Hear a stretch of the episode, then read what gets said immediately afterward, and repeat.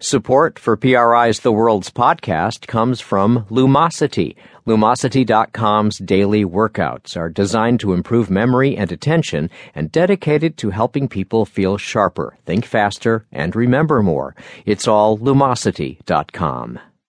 A decade on, what was gained and lost in Iraq. Today, March 19th. From Public Radio International, the BBC World Service, and WGBH Boston, this is The World. Ten years ago, the Iraq War was about to start. We look back at the invasion and its messy aftermath. This former senior Pentagon official reflects on what went wrong. There had not been adequate uh, preparation for the idea of having to then help govern the country. We just did not think we were going to need to do that. And later, a former dictator who ruled Guatemala in the 1980s finally goes on trial for crimes against humanity. We hear why it took so long. They didn't want to touch him. Nobody wanted to touch the general. Plus, how fracking is just as controversial in Britain as it is here. Fracking has never been undertaken in this country before.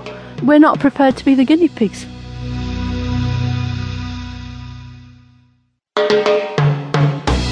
PRI's The World is brought to you by the Medtronic Foundation, searching for runners who benefit from medical technology to run in the Medtronic Twin Cities Marathon or 10 mile run. Medtronic Global Heroes. Application and information available at medtronic.com slash global heroes. I'm Marco Werman. This is The World.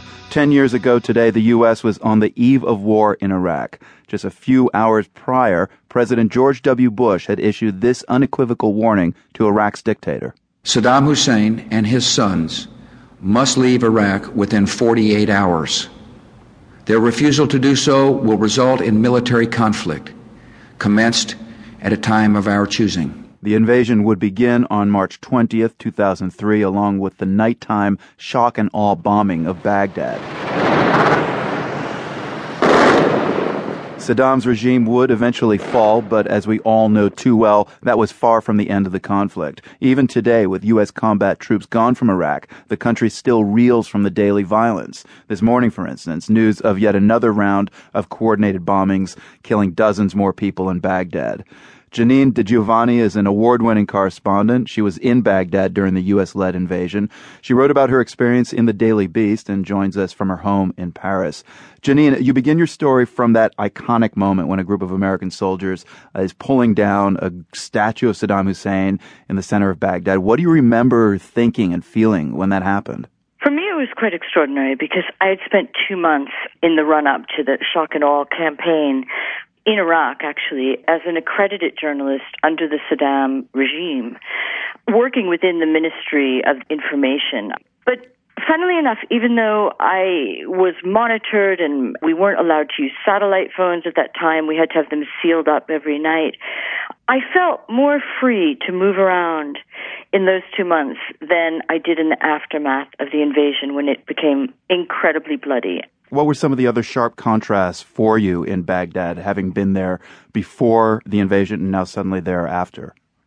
Well, before there was very much a sense of fear. I mean, which is inevitably, I work a lot in Syria now, comes when you work in any kind of dictatorship, Zimbabwe, it, it doesn't matter where you are. People who are living under a kind of regime of fear, they have all kinds of myths. And I remember one of the, the big ones was immediately after Saddam fled. I mean, the day that it happened, I was so conditioned to looking for this man who worked for the Ministry of Information who, who had to open up my satellite phone every morning.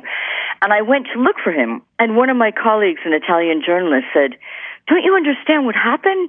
It's over. It's over. They're all gone. And I went to look for all of the people who had worked in the Ministry of Information, and they had all fled those officials weren't the only ones. Your, your, driver, your translator, many of your Iraqi friends had disappeared. Everyone disappeared. Everyone disappeared so quickly that you can't imagine it. I mean, I remember the everyone trying to find a driver. No one could find a driver.